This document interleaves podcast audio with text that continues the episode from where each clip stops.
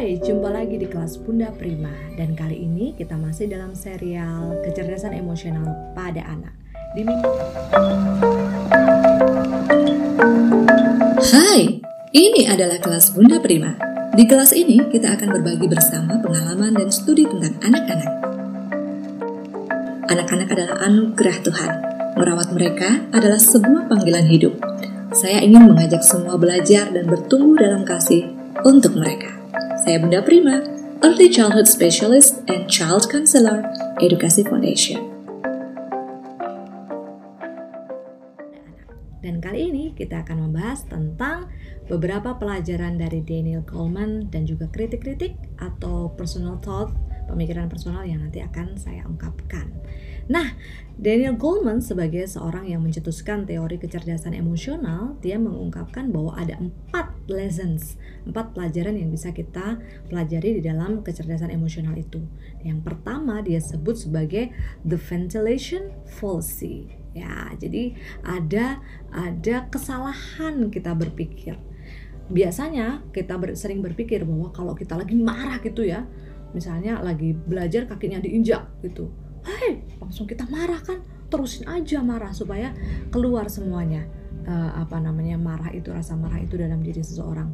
Nah sebenarnya hal ini tidak tepat menurut Daniel Goleman karena se sebanyak apa kita marah itu justru memperparah mood kita, memperparah mood anak itu. Hmm, jadi begitu. Orang-orang selama ini kan taunya kalau mau marah marah aja keluarin sampai habis, tapi ternyata itu justru memperparah mood negatif yang keluar ketika uh, seseorang itu marah. Nah, saya sendiri juga berpandangan yang sama ya, karena kemarahan itu boleh sih, tapi jangan marah-marah gitu. Kita marah untuk sesuatu yang tidak adil. Anger itu berbeda dengan uh, marah untuk sesuatu yang tidak adil gitu ya. Kalau kita marah untuk sesuatu yang tidak adil misalnya, wait, kok pembagiannya nggak adil ya? Tadi uh, bapak misalnya bapak bagi dia tiga kok aku dapat dua kenapa nah kita bisa meluruskan. Tetapi kalau marah-marah itu belum meluruskan kita sudah emosi duluan. Itu memperparahmu. Gitu. Nah apa yang bisa kita lakukan? Kita bisa melakukan eh, mengajari anak-anak kita untuk melakukan beberapa hal. Ketika rasa marah itu muncul dan mulai tidak logis kita mau mulai marah gitu. Ya kita akan lakukan yang pertama adalah take a deep breath ya latihan pernafasan. Ada banyak sekali metode latihan pernafasan untuk anak-anak. Nanti kapan-kapan saya akan buat videonya tentang latihan pernafasan untuk anak-anak ya dalam mengelola emosi. Jadi kalau dia mulai hey! Halo tenang tenang. Tarik nafas dulu. Empat kali hitungan.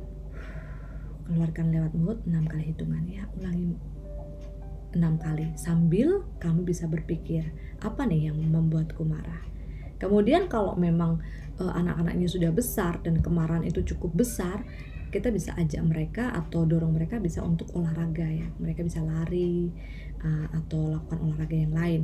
Dan yang ketiga, kita bisa ajarin mereka reframing atau memframe atau membingkai kemarahan itu.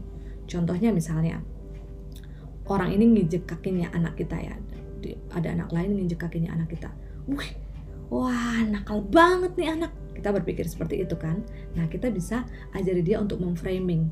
Daripada kita berpikir anak ini nakal banget kita bisa berpikir wih anaknya ini mungkin nggak sengaja. Mungkin dia tidak lihat-lihat. Mungkin dia lagi terburu-buru. Kita tanyain eh kamu buru-buru kah? Kamu sampai nginjek kakiku. Nah, kita bisa lakukan seperti itu. Jadi memframe, membingkai ulang kemarahan itu menjadi sebuah teguran atau masukan yang positif untuk orang lain. Oke, itu yang pertama ya, ventilation policy. Nah, kemudian pelajaran yang kedua adalah jangan mengembangkan kesedihan. Wah, kesedihan itu sebenarnya sebuah candu loh.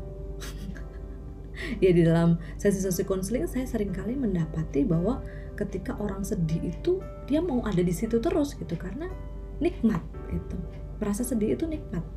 Buktinya apa? Kalau kita lihat drama ya atau kalau di Indonesia sinetron lalu kita lihat gitu ya dan pas sedih-sedihnya kita menikmati banget kan? Nah sebenarnya manusia punya itu juga gitu. Punya desire untuk menikmati kesedihan.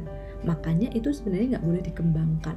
Cerita kesedihan itu nggak boleh berkembang di dalam kepala kita ataupun anak-anak kita. Kita bisa memotong akar dari masalah kesedihan itu dan kemudian memikirkan hal yang lain melanjutkan pemikiran negatif itu hanya akan memperpanjang kesedihan ber, berujung pada kesedihan yang tidak usai dan itu akan me, apa, me, menekan produktivitas kita untuk berpikir, berkembang, berkreativitas dan yang lain sebagainya. Solusinya apa? Nah, kita bisa lihat apa nih hal yang disukai oleh anak-anak kita. Misalnya membaca buku, melakukan hobi olahraga, menari dan sebagainya. Kemudian juga bisa melakukan reframing situasi ya, seperti yang tadi dilakukan. Misalnya Contohnya misalnya, aduh sedih banget hari ini karena nilaiku jelek. Aku memang jelek, memang aku nggak bisa. Ya, lalu nggak usah dikembangkan itu. Bilang sama anak kita, kalau muncul pikiran negatif itu berarti bukan dari Tuhan. Itu sudah pasti. Kalau pikiran negatif itu bukan dari Tuhan, Tuhan nggak pernah kasih atau apa dorong kita untuk berpikir negatif. Bukan, nggak pernah gitu ya. Jadi kalau itu muncul kamu langsung potong tik tik tik tik tik tik tik tik. Bukan itu. Tapi mungkin ini karena aku perlu belajar lebih dalam lagi atau cara belajarku masih belum tepat atau ini adalah sebuah uh, apa peringatan supaya aku lebih rajin lagi dan seterusnya kita ajarin mereka untuk reframing nah biasanya untuk uh, apa namanya menolong anak-anak reframing kita bisa sediakan tulisan-tulisan ayat firman Tuhan, Bible verses ya. Kita potong-potong gitu tulisan-tulisan kemudian kita tempel-tempel aja, ajak mereka untuk tempel-tempel di tempat mereka sehingga ketika pikiran negatif itu datang dia langsung bisa reframe dengan uh, kebenaran gitu. Ya, itu hal yang bisa dilakukan. Nah, pikiran personal saya untuk menambahkan bagian ini adalah kesedihan boleh saja itu tidak negatif, tapi pikiran negatifnya yang harus dipotong. Sedihnya kita rawat, pikiran negatifnya dipotong karena itu tidak benar pasti. Lalu kita frame, kita ganti dengan pemikiran yang benar ya. Kita bisa me, me, apa, menyelidikinya bersama dengan Tuhan.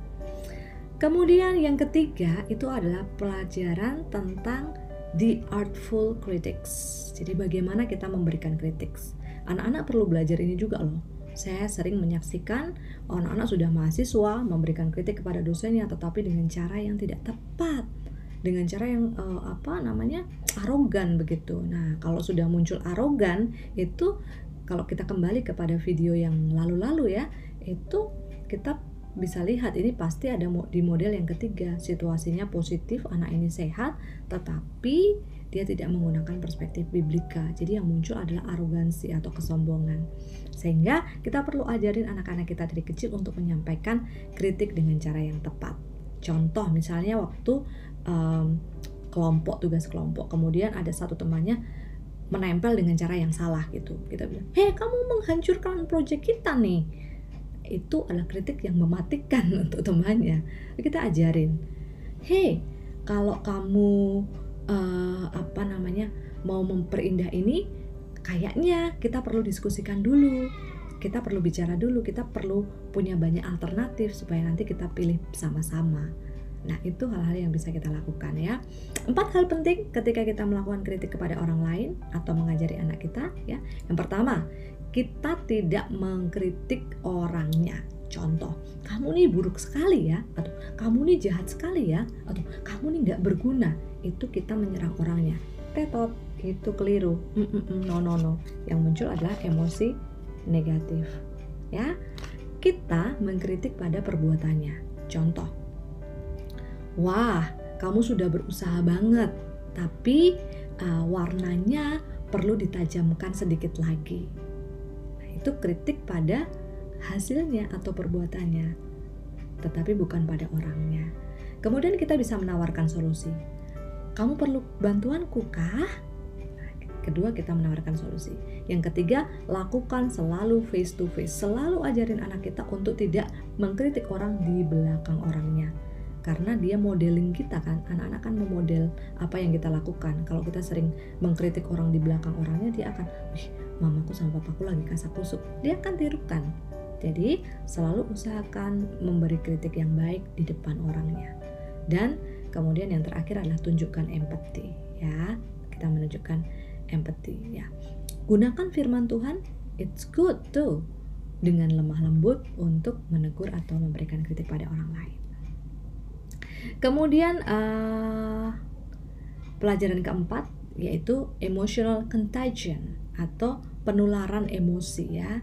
Nada emosi itu ternyata bisa diatur karena itu menular ya. Mood dari seseorang yang ekspresif itu bisa menular kepada seseorang yang kurang ekspresif gitu. Contohnya misalnya saya dengan suami saya. Kami berdua beda banget ya ekspresi emosinya ya. Saya itu selalu ketawa gitu. Dan suami saya itu ketawanya irit sekali. Tapi kalau kita bareng lagi bareng berdua gitu ya kita ketawa terus gitu. Karena ketawa itu menular. Tapi kadang-kadang waktu emosinya dia yang kuat gitu dia lagi diem serius itu menular juga kepada saya. Gitu. nah eh, emosi ini sangat menular ya. Pergaulan yang baik itu bisa menolong orang untuk apa merasakan manfaat dari uh, keberadaan dirinya dengan baik. Tetapi pergaulan yang buruk itu merusakkan tabiat yang baik. Sehingga kenapa sih kita mesti memilih pergaulan untuk anak-anak kita? Ada banyak orang tua yang bilang, biarkan aja anak bergaul dengan siapa aja gitu. Oh well ya, itu penting, saya setuju dengan itu, tetapi kita mesti mengerti bahwa anak kita belum punya frame sekuat yang kita punya untuk menyaring yang benar dan yang tidak benar. Sehingga kalau frame ini sebelum tumbuh sudah roboh, kita nggak punya kesempatan lagi untuk membangunnya. Sehingga pada masa-masa usia dini perlu sekali, sangat amat perlu memilih pergaulan untuk anak kita. Ketika dia sudah kuat, dia sudah ready untuk berada di luar rumah, silahkan kita bisa melepasnya dengan aman. Itu di serial yang ketiga, kecerdasan emosional pada anak kita ketemu lagi di serial selanjutnya. God bless you.